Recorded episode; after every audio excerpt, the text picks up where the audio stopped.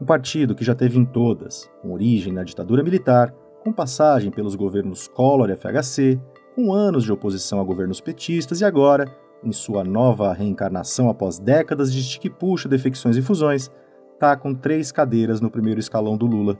Um partido que vem rendendo manchetes nada abonadoras para este início de novo governo. Eu sou Conrado Corsaletti e este aqui é o Durma com Essa, o podcast de notícias do Nexo.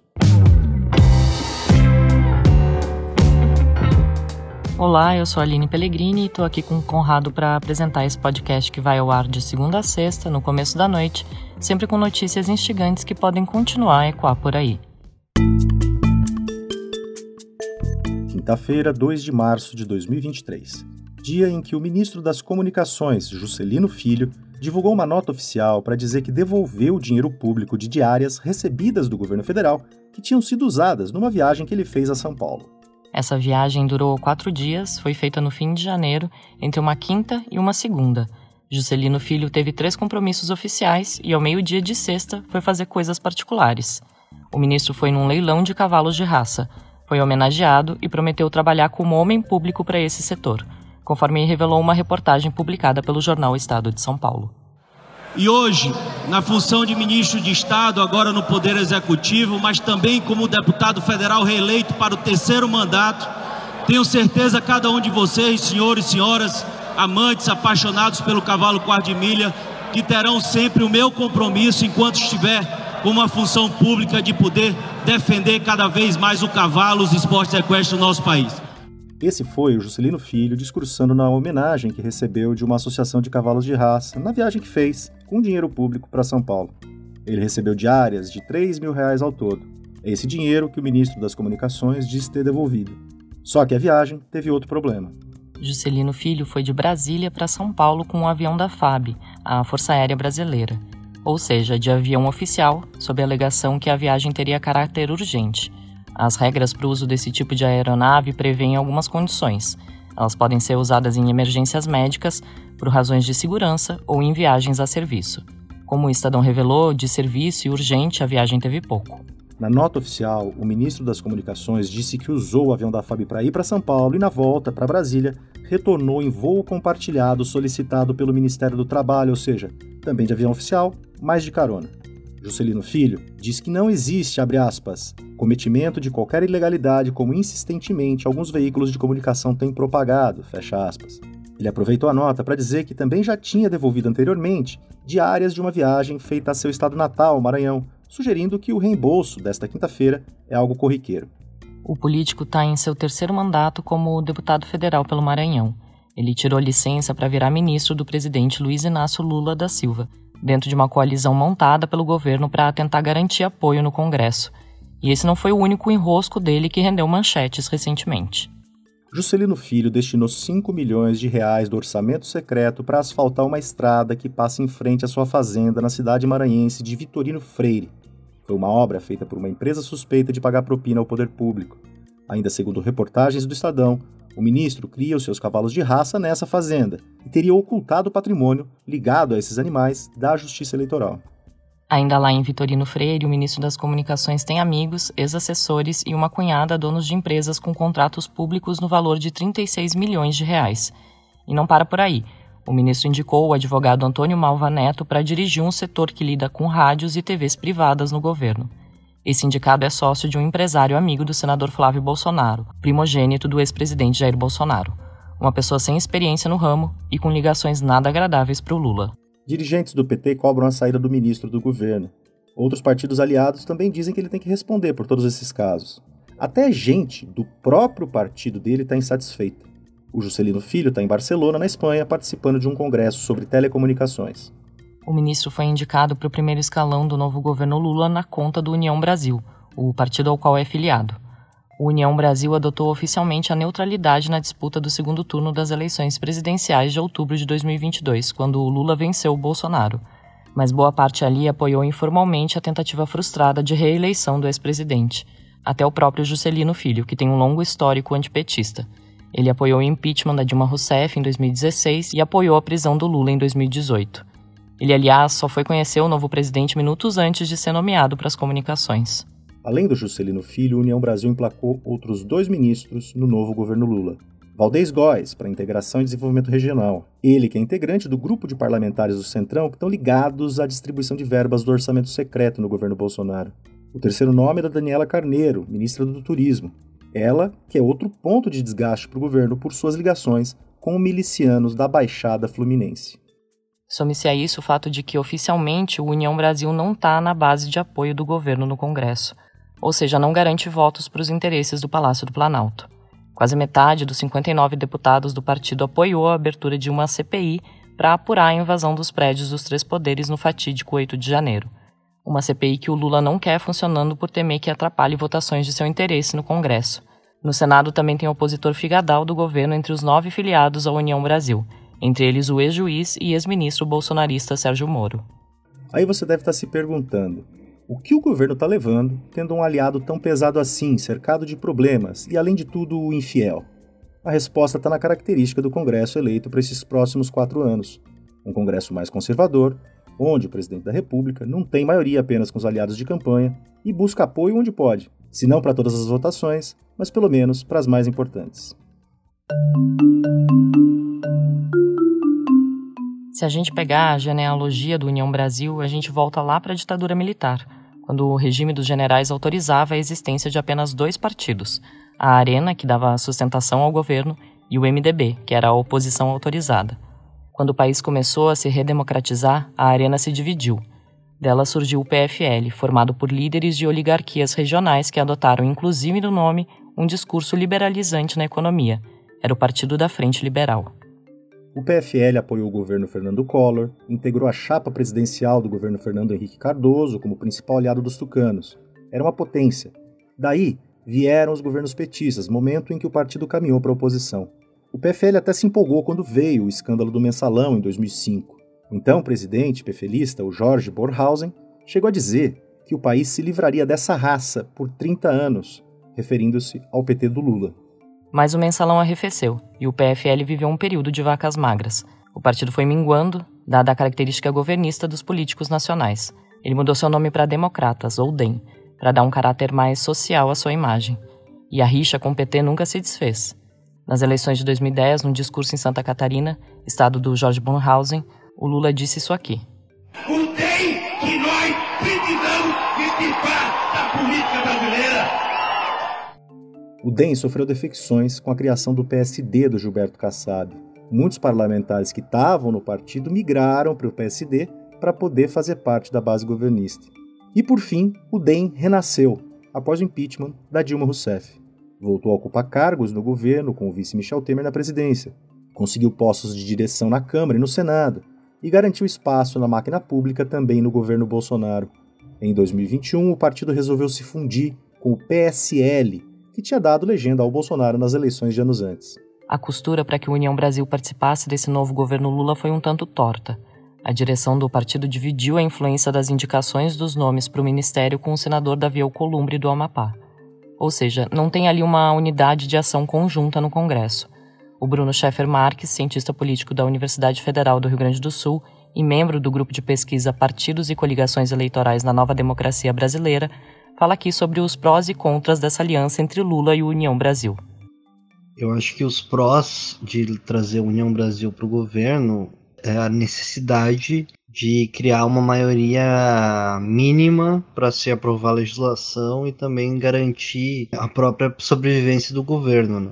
Que é isso que obriga, de certa forma, o PT e o Lula trazerem esse partido para a coalizão de governo. Os contras é de que o União Brasil é a fusão do Democratas antigo PFL, que foi um dos principais partidos de oposição aos governos petistas, com o PSL, um partido que deu abrigo ao Jair Bolsonaro na eleição de 2018. São partidos diametralmente opostos no escopo ideológico. Como o Congresso brasileiro está muito mais à direita do que já foi, né? Fica impossível né, não trazer um partido de direita para a coalizão. São visões de mundo opostas, né? O que vai tornar muito difícil a articulação política nas votações. O cientista político explica um pouco mais essa miscelânea atual do União Brasil.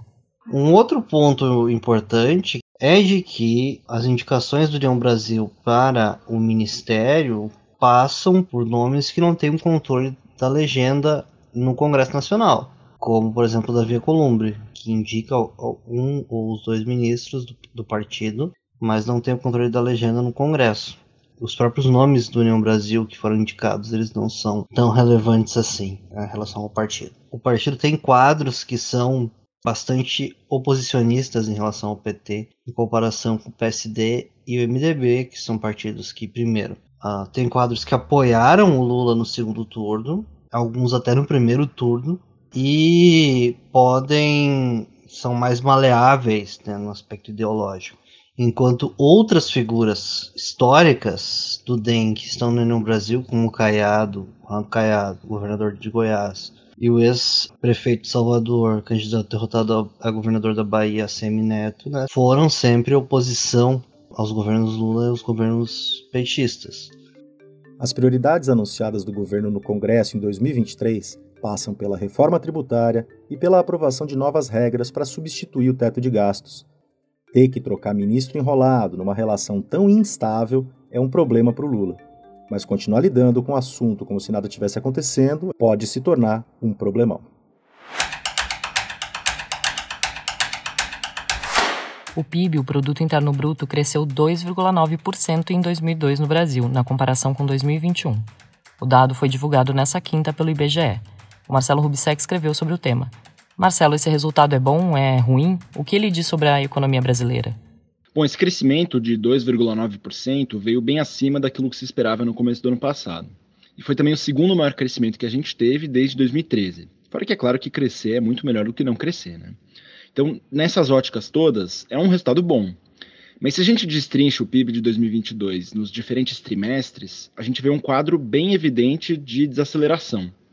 O crescimento do segundo trimestre foi menor que o do primeiro. O do terceiro foi menor que o do segundo, até chegar no último trimestre, quando a gente não teve nem crescimento, mas sim uma contração da atividade econômica. Então, os dados estão apontando para uma situação mais difícil em 2023, o que, claro, não é bom. E tem um outro ponto importante que vale a gente falar mais a respeito, que é que o PIB de 2022 foi o primeiro a superar o de 2014. Se a gente for lembrar, 2014 foi o último ano em que o PIB anual cresceu antes da gente entrar na recessão, que foi até 2016. E depois dessa crise, a gente ainda teve a pandemia chegando em 2020. Então, esse PIB de 2022 também tem um significado simbólico de ser o primeiro que supera os níveis de antes dessa sequência de crises. E Marcelo, qual é a qualidade desse crescimento no que se refere a outros indicadores? Eu conversei com duas economistas, a Mariana Jansen, da PUC de São Paulo, e a Juliana Tressi, do FGV Ibre. E as duas disseram que, beleza, a gente voltou a ter um nível de PIB maior que 2014, mas ainda assim a gente tem muitos indícios de que uma melhora plena das condições, não só econômicas, mas socioeconômicas, ainda está distante. A Mariana Jansen, por exemplo, falou bastante sobre como o mercado de trabalho hoje está pior do que estava no começo de 2014. O desemprego está mais alto e a gente tem, segundo ela, empregos muito mais precários. Fora que a renda média também está abaixo daquela época. Ela falou também que nesses oito anos a gente teve um aumento da desigualdade que aparece com bastante força no crescimento da fome e da pobreza no país. Já a Juliana Tressi falou que, além dos fatores sociais e distributivos, a gente também tem indicadores econômicos que ainda estão bem frágeis. Por exemplo, o PIB per capita, que é o PIB dividido pela população, ainda está abaixo de níveis de oito anos atrás. E ela também falou que a gente está com uma produtividade ainda baixa, o que tem muito a ver com a situação ruim da indústria. Ou seja, as duas falaram de jeitos diferentes, que é difícil a gente olhar para o quadro socioeconômico de hoje em dia e achar que não tem ainda bastante coisa para melhorar. O texto do Marcelo você pode ler no nexojornal.com.br. Aliás, você sabia que o Nexo é um jornal por assinatura e sem publicidade? Assinando o Nexo, você apoia o Durma com essa e tem acesso a todo o nosso conteúdo, além de newsletters exclusivas. Na descrição desse episódio tem um link para você fazer isso com um desconto especial para quem ouve o podcast.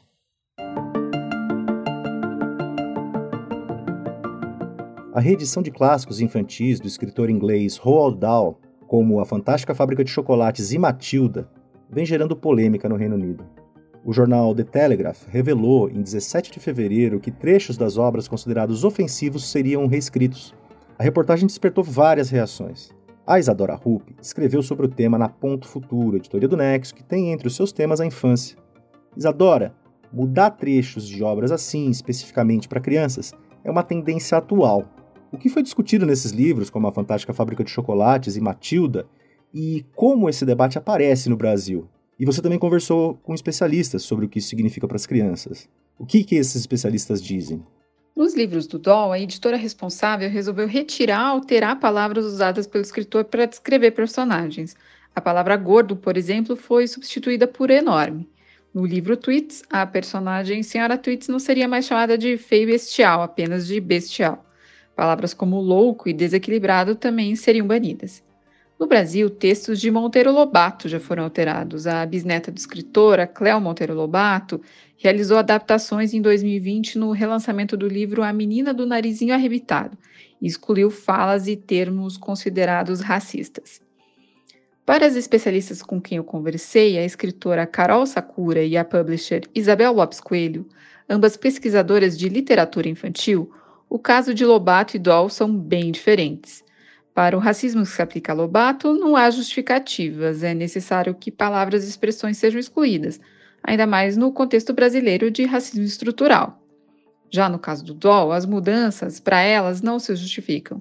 É preciso lembrar que o termo gordo, por exemplo, é reivindicado no Brasil por pessoas que militam contra a gordofobia. Segundo a Carol e a Isabel, essa suavização dos textos que se aplica ao autor de A Fantástica Fábrica de Chocolates é ruim para a criança leitora, porque não coloca ela em contato com o contraditório e com o negativo, algo que é necessário para a formação delas. E pressupõe que o leitor ou o mediador da leitura não tem bagagem para explicar que certos termos não se usam. As duas especialistas reconhecem que há argumentos válidos para os dois lados, de quem é contra e de quem é a favor de mudar, mas que o caminho ideal é que a leitura seja sempre mediada pela família ou pela escola, principalmente na primeira infância, do zero aos seis anos. E que a literatura infantil não seja vista sempre como formativa, para ensinar alguma coisa, mas como arte também. O texto da Isadora você pode ler em nexojornal.com.br barra ponto futuro.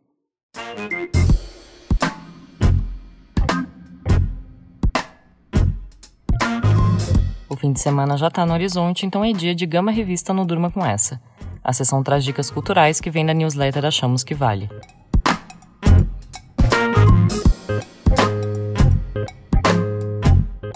Olá, aqui é Isabelle Moreira Lima, editora da Gama Revista.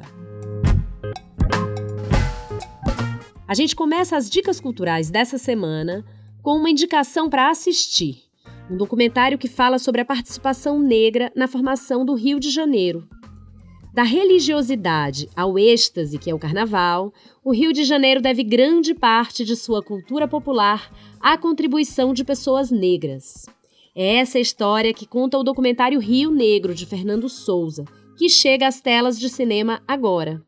Com depoimentos de personalidades como Haroldo Costa, Mãe Meninazinha de Oxum e Luiz Antônio Simas, o filme discute esse impacto na formação da cidade maravilhosa, da monarquia à república. Para ir, tem uma série de debates com Malcolm Ferdinand que fala sobre ecologia decolonial pelo Brasil.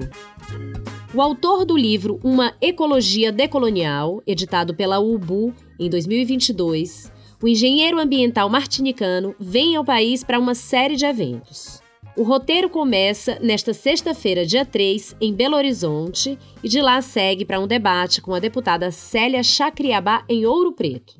Depois vai ao Rio de Janeiro, São Paulo, Recife e Salvador, onde encerra a agenda no MAN, Bahia, no dia 23 de março.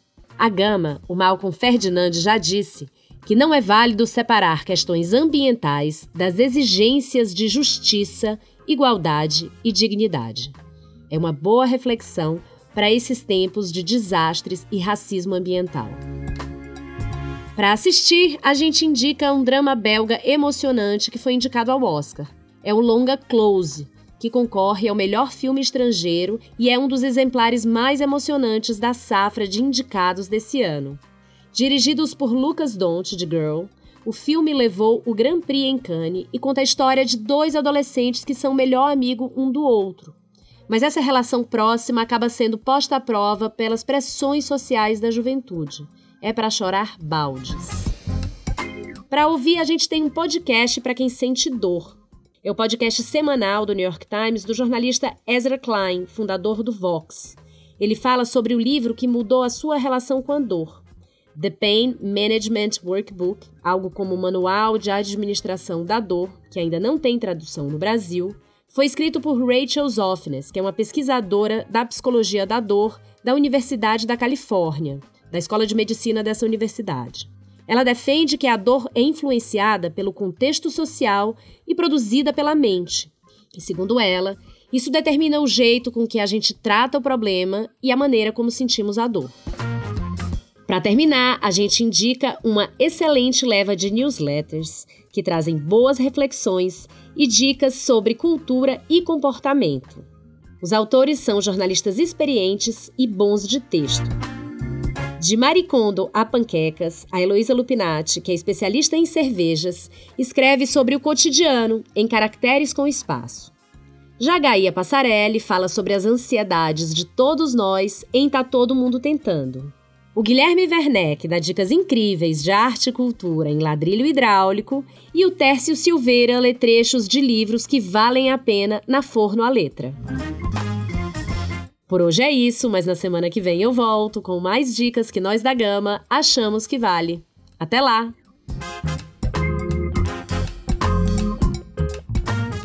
Do enrolado ministro das Comunicações as ligações do seu partido com o governo Lula, passando pelo PIB de 2022 e pelas alterações em obras literárias tidas como problemáticas, e fechando com as dicas da semana da Gama Revista, durma com essa.